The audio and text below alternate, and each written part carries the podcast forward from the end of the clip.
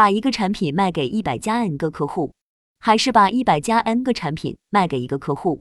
参与冷云时尚七群群友，时间二零二二年六月十二日，庄主 Chenny 加新商品。以下的冷云时尚圈讨论是就行业问题的讨论及总结，这些分享属于集体智慧的结晶，他们并不代表冷云个人观点。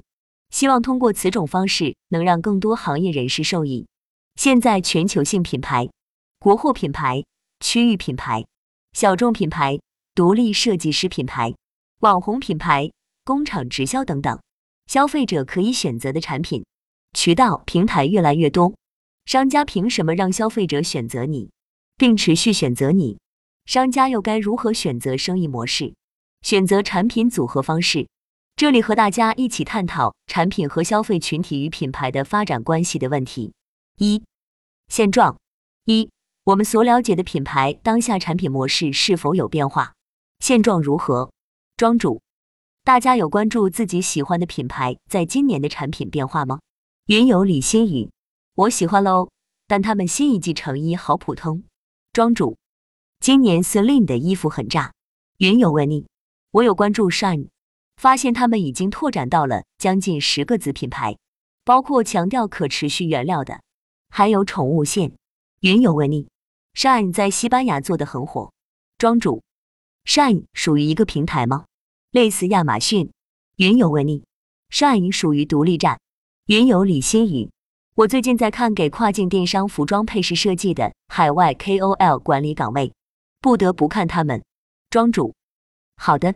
这也是一种生意模式。我们今天想讨论的是单品类经营模式和全品类经营模式。，shine 是属于全品类了，它为何有能力做全品类呢？优势在哪？云友李新宇，我很浅薄的理解就是他们价格很便宜，所以做全品类给消费者更多选择。云友问你，其实我觉得他们供应链优势很强，服装又很难走单品类，所以全品类加强大的精细化供应链。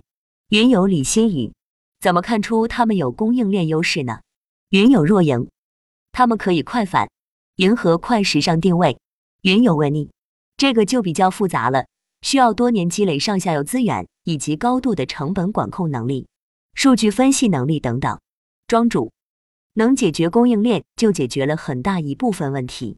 多品类经营明显的劣势在于，每扩增一个品类，就不得不增加很多库存。因为扩增的品类里面产品库存深度不够，经营增加困难，而且采购的产品数量不多，将造成采购价高，产品的利润空间受限。还需要关注的是，扩增的品类越多，对于现金流的压力就越大。同时，店铺的运营能力、仓库的管理能力都会面临严峻的考验，能造成这一系列的连锁反应，侧面说明他们有资本。云友李新宇。这时候能拉到融资也挺不容易。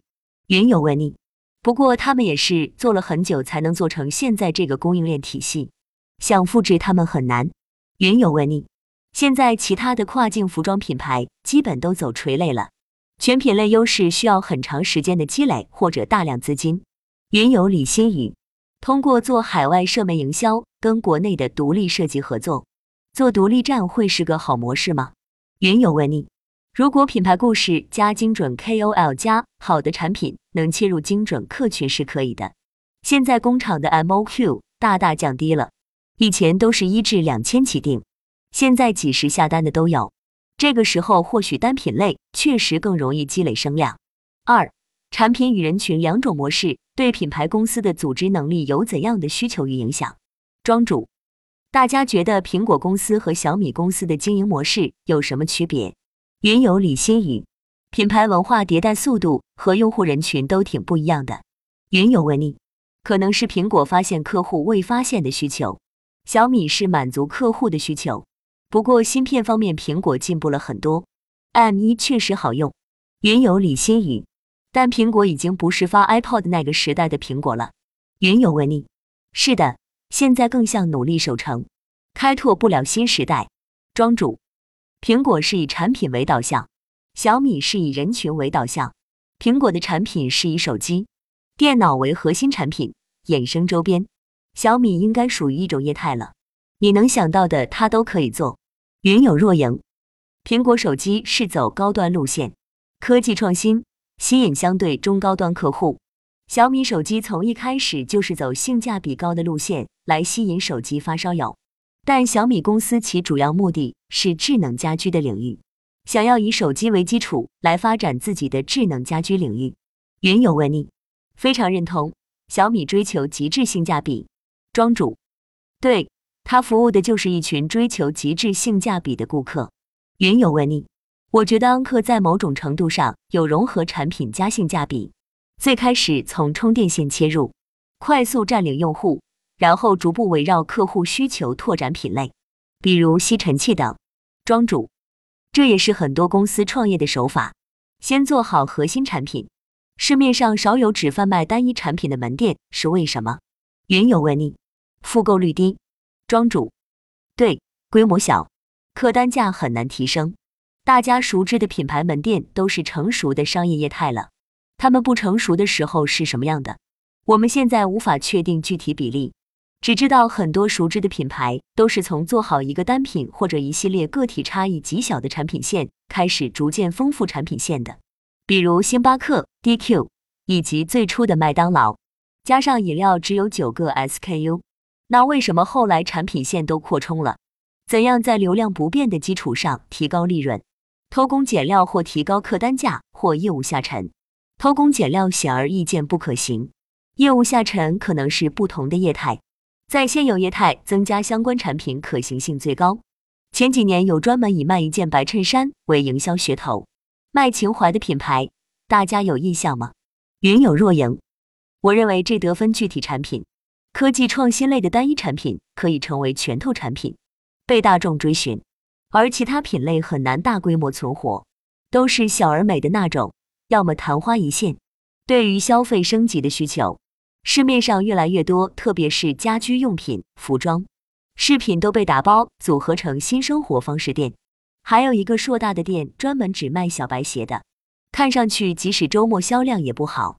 庄主，是的，现在信息呈现碎片化，更新频繁，传播速度快。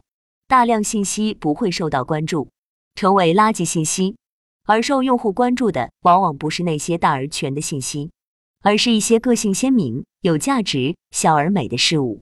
大家觉得做全品类和单品类需要的资源有什么不同？云有问你，全品类更适合独立站自有渠道，单品类则更合适多渠道，甚至全渠道触达消费者。庄主，单品类的产品核心竞争力要更强。一定是需要打磨好产品，这个产品是从众多产品中选出来的急先锋，必须能打，必须能满足更多大众。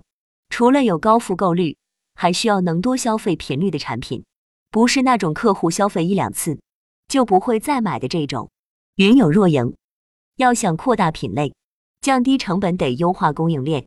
像肯德基用白羽肉鸡作为食材，是从白洛克中选育出来的，个大肉多。要么就在原有基础上扩大流量，饥饿营销，区域店消费覆盖面扩大。庄主，另外单品类经营与全品类经营对于设计上的需求不一样，设计部出款增多，品牌部拍摄推广的费用就会增加，商品的库存宽度会增多。若是销售深度不够，仅仅是有宽度也是比较难经营。然后是库存管理与成本，侧重单品品类，避免盲目拓展导致囤货风险。运营成本增加，别的不说，就是几个品类的产品线，光是调研市场、分析竞品后，拍摄、做图、上架、优化等运营工作也会增加不少。云有问你，是的，各部门都要配合跟上，整体战略要打组合拳。二、探索一以产品或者人群为导向的本质区别是什么？庄主，好像服装行业很少有打单品类的。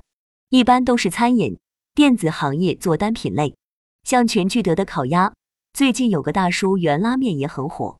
云有问你，是呢，日化也都是全品类居多，跟技术壁垒有关系。我感觉像电子产品或者烤鸭，都有自己的独门专利或者配方，不是那么容易被抄袭或者复制。庄主，是的，服装更新迭代太快。云有问你。全品类更像是单一品，不足以支撑长久的市场。就像一棵树，王牌产品是底部茂盛的树叶，如果要向上生长，就需要不断拓展利润率高的品类，才能向上延伸。庄主，今年内外也开始做成衣了，开始拓展自己的品类。云有问你，对单品类来说，是否能造护城河决定是否能成功，但对全品类来说，产品延展能力以及成本库存管控更重要。云有若盈，从营销方面，单品类对于消费者入门快，认知迅速。直接解决直白的需求，但是产品市场竞争激烈，容易被取代，需要源源不断的为产品赋能、设计联名款等。像李宁两千零一十八走到纽约时装周之后，一直走国际时装周，之后成为了国潮鞋类品牌的前列。全品类对于消费者需要花时间去感受品牌力，引导其发现需求，不断增加品牌信任度而复购。像无印良品。宜家现在有些下滑，庄主，一个大单品，只要往专注上做，往深度上做，做出口碑之后，同样是可以在市场上生存。这个其实也是目标客户的细分。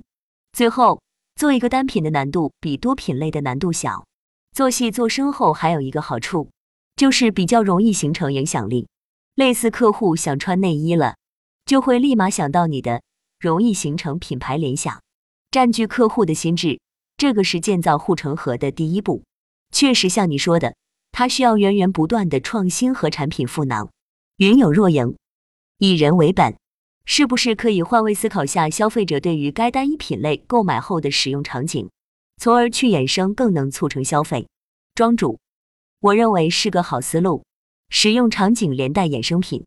云有若盈，是的，举例举的不是很合适。个人也有点刻板印象了。提到李宁，我的第一记忆还是李宁的跑鞋。现在是全品类了。云有问你，安踏也很有意思，收购了非常多细分领域的品类，品牌图谱非常全，比如 Fila、迪桑特、始祖鸟等。庄主，像他们这样收购一个牌子，拓宽自己的价格带，比自己重新建立一个牌子投入小吗？云有问你。主要是买来不需要重新走一遍别人走过的路，加上花钱花资源也不一定比别人做得更好。同时，原品牌的形象可能会在消费者心中根深蒂固。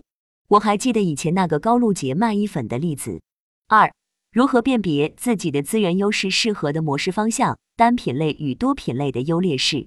庄主，如果给你们启动资金五百万，让大家创业，大家想怎么做？云有李新宇。想做跨境电商和文化出海，庄主，跨境电商做什么产品呢？云友李新宇做国内的独立设计师，主要也是服装配饰 ITBAG。庄主，我给大家分享一个姐姐，这是我身边的人的创业故事。云友李新宇，这个包装设计好可爱。云友问你，好有特色。庄主，他自己服装行业的，后面自己创业做了日式奶茶。甜点选的他喜欢的行业，后来他找到了一个顾客痛点，就是小女孩喜欢晒照片，所以在包装上很有设计。冬天的奶茶像暖手宝宝。云友李新宇，我家附近也有个做日式甜品的，最开始就两三个师傅，现在都收徒弟十几个人了，还是疫情期间开的。庄主，对他也是在疫情期间扩大的，定了风格和主要的核心品类后。他在杭州大厦和 IN 七十七开了两家店，去年拉到了第一轮融资，现在品类也扩充了，甜点、夏天的椰冰、豆乳。云友李新宇好奇他怎么拉到融资的，链路已经跑通了还是还没盈利？庄主，他也找了很久。首先奶茶行业还是不错的，第二他有自己的特色，抓住了现在小女生的心理，然后核心产品确实也还不错。价位也可以，有盈利空间，在线下商场开店有背书。现在产能过剩，做什么都会比之前难上好多倍。以前是人找货，现在货找人，主要还是产品能打，能解决顾客的痛点。云有若盈，这个创业在哪个城市？庄主，杭州。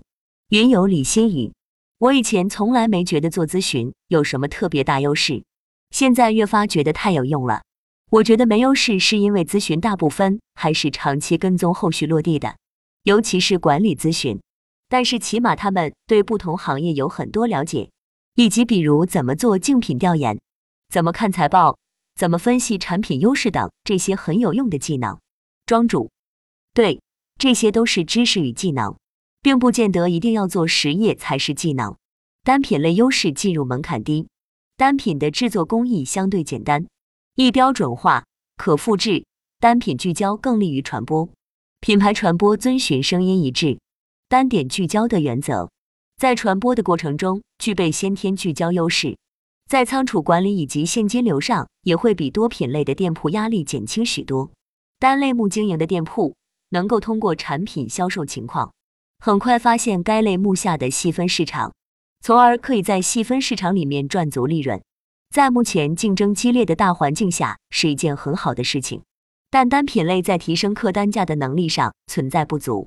对于全品类来说，可以提升容单价。多品类经营明显的劣势在于每扩增一个品类，就不得不增加很多库存，因为扩增的品类里面产品种鱼润少，会留给买家店铺产品不丰富、很冷清的感觉，而且采购的产品数量不多，将造成采购价高，产品的利润空间受限。还需要关注的是，扩增的品类越多，对于现金流的压力就越大，店铺的运营能力。仓库的管理能力都会面临严峻的考验，造成这一系列的连锁反应，稍有不慎便会伤筋动骨。三，大家觉得创业该选择一个品类，还是一个人群？庄主，最后一个讨论的话题，大家如果创业的话，是会选择一个品类，还是一个人群？全品类？云有李新宇，我感觉是人群。庄主，这个问题肯定是见仁见智了。单类目的化可以更好的精细化运营，多品类经营可以更好的关联销售，提高客单价。我们现在无论是实体店还是网店，对于中小卖家来说都是服务者。现在做生意做的都是人群的生意，如果单类目能留得住这部分人群，那么我也是可以做下去的。如果多类目关联搭配，能更好的辅助留住店铺精准用户，那为什么我们不去做呢？所有的一切说到底都是为了留住用户。单品类便于用户找到相似的产品，多品类经营可以让用户不出店铺就能买到全套需求产品。建议经营一个店铺时，应该控制自己的主推品类在三个或以内。当然，不是说一个店铺只上三个品类的产品，而是最多主推三个品类的产品，其他品类也应该按一定的比例存在。